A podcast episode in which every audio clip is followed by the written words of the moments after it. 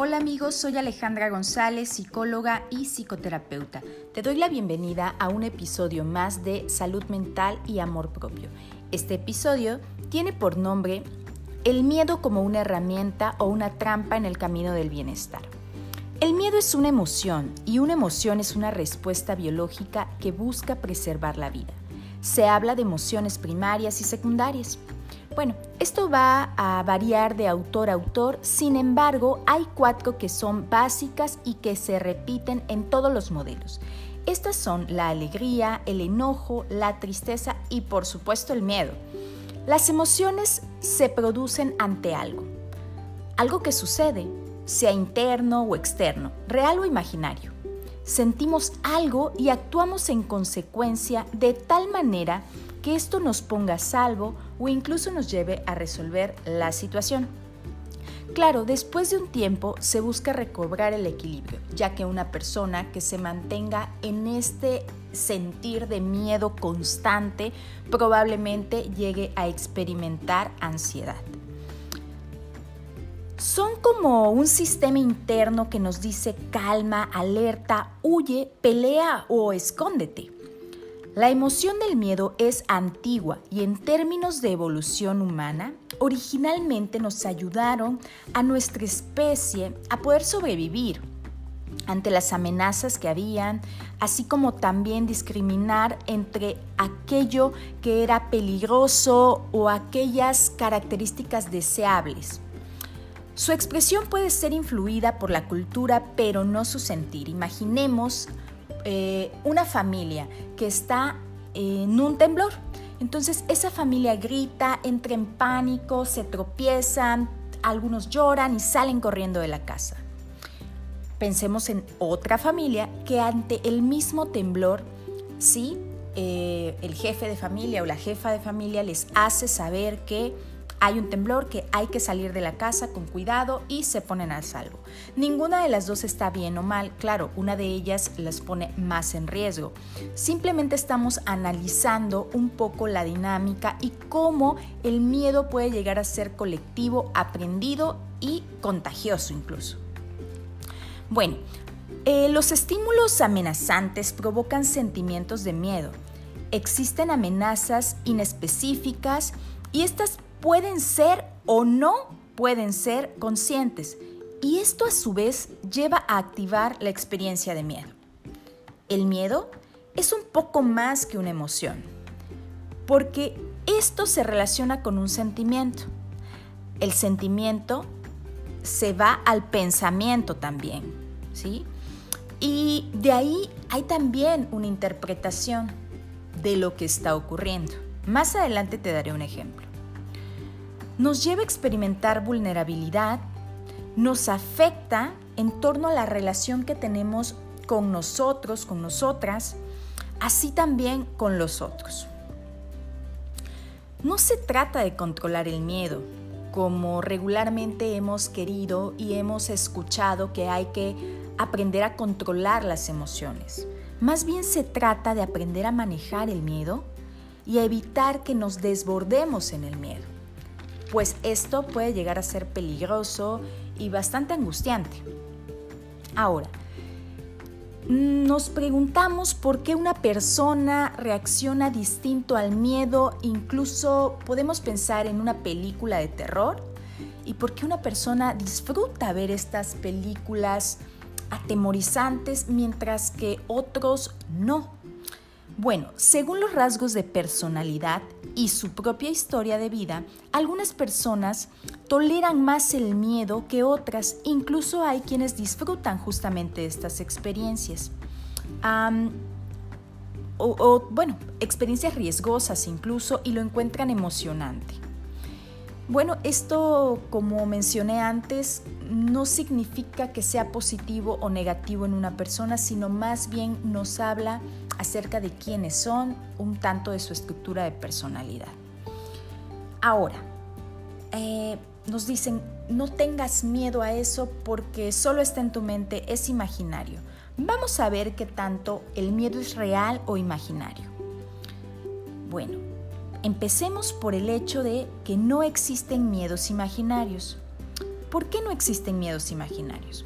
No puedo temer a algo que creo que no existe. Por ejemplo, mucha gente le tiene miedo a los espíritus o los fantasmas.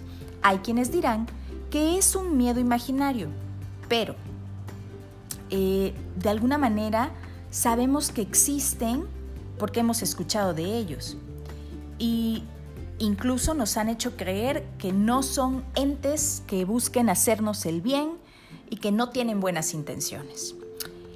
Entonces el miedo no es imaginario porque la persona lo siente y si lo siente de alguna forma es real. Hay que aprender a identificar los miedos, los miedos que son racionales, es decir, que están relacionados con la razón y aquellos miedos que son irracionales, que no tienen un sentido. Por ejemplo, eh, a una persona la manda llamar su jefe, su jefa. Y en ese momento es importante mantenerse en el presente. Tal vez esa persona comience a pensar, tengo miedo, me van a despedir. Sí, seguramente me van a dar una carta para que yo la firme y voy a ser despedida, despedido y me quedaré sin un sustento y mi familia se verá afectada y sufriré. Todo esto no está sucediendo. Es importante poder eh, identificar lo que está ocurriendo en ese momento. Ahí empezar a preguntarse a sí mismo, ¿de qué tengo miedo? Supongamos que sí pasara, que sí te fuesen a despedir. ¿Qué harías? En el peor de los casos, ¿qué harías? Bueno, es momento de empezar a ver qué estrategias tienes ante ello. Desde ahí es importante que la persona empiece a trabajar en fortalecer la autopercepción, las fortalezas que tiene, así como la autoconfianza. Si no las hay, empezar a trabajar en desarrollarlas, claro. Ahora, voy a poner otro ejemplo. Pensemos en un hombre que tiene mucho temor a una enfermedad. No podemos decir que no existe el temor a la enfermedad, porque lo siente, una vez más, tiene miedo. Este miedo le lleva a hacerse muchos estudios para así descartar la enfermedad. Y cuando tiene alguna sensación, cree que tiene una enfermedad terminal. Ahora, ¿es real que tiene miedo? Sí, ¿Es real que existen enfermedades eh, bastante complicadas, dolorosas, terminales? Sí, también es real. Lo que sí es imaginario es que esa persona esté enferma de gravedad y vaya a morir. Aquí habría que revisar a fondo cuál es el miedo a perder la vida o qué hay de fondo, ¿sí? ¿Qué es lo que está produciendo esta angustia ante la enfermedad, pero poder apoyarle para eh, distinguir entre lo que está pasando y lo que no está pasando. A eso me refiero cuando digo poder separar estos miedos que son racionales de los irracionales. Es muy importante identificar cuáles son los miedos o amenazas habituales. Ahora voy a entrar un poco en, poder eh, desarrollar estrategias, herramientas que nos ayuden a enfrentar eh, o afrontar más bien el miedo. Como dije, hay que identificar cuáles son estos miedos o amenazas habituales, usar el cuerpo como un termómetro. ¿Cómo se siente mi cuerpo cuando tengo miedo? Lo siento en el estómago, mis manos sudan, eh, mis ojos se abren con mayor intensidad. ¿Sí? Poder escuchar a mi cuerpo. Yo te sugiero que evites evadirlo es mejor aceptar que el miedo está ahí, evaluar si es una verdad, eh, si hay una verdadera amenaza, pues. ¿Cómo poder evaluar eso justamente a través de la razón? Pensar en ello, evaluar la situación. Así como también ver qué habilidades cuento para enfrentar esto.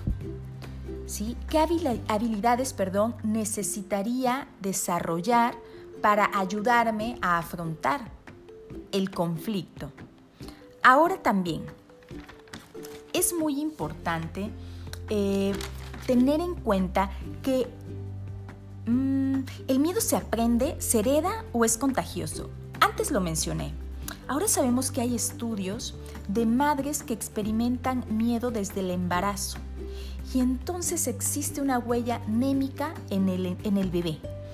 Y los bebés pueden aprender la expresión del miedo desde una edad muy temprana. Así también es necesario saber que cuanto más fuerte es visualmente la emoción, más contagiosa es. Las madres les enseñan a sus hijos a temer. Los padres también, claro. Depende de cómo ellos se relacionen con el miedo. Ahora, existe algo que se llama miedo colectivo. Seguramente eh, has escuchado hablar de leyendas urbanas en donde la población tiene mucho miedo y uno dice que vio ese eh, ente y entonces los demás también empiezan a verlo y a tener mucho miedo. Entonces hablamos de un miedo colectivo. O por ejemplo, el hombre lobo, ¿no? Personas que creen que hay un hombre lobo y colectivamente creen que así es. Y si alguien de pronto grita, ¿no?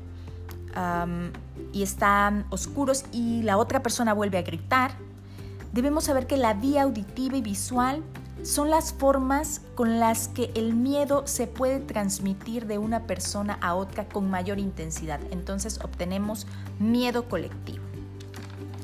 Ahora, eh, relacionando un poco este tema con cómo nombré el episodio, porque el miedo puede ser una herramienta. ¿Cómo es eso?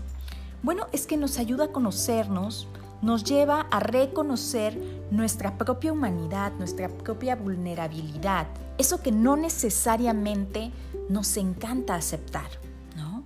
Que no somos omnipotentes, que somos de carne y hueso. También nos lleva a trabajar en aquellas áreas que requieren de nuestra atención, como poder valorarnos, tal vez redescubrir nuestras fortalezas y generar aquellas que hagan falta, lo cual es una tarea continua y de mucho compromiso. También puede llevarnos a protegernos ante una real amenaza. Y me parece que también eh, es importante que identifiquemos y afrontemos Incluso puede llevarnos el miedo a mejorar nuestras relaciones interpersonales. Voy a darte un último ejemplo.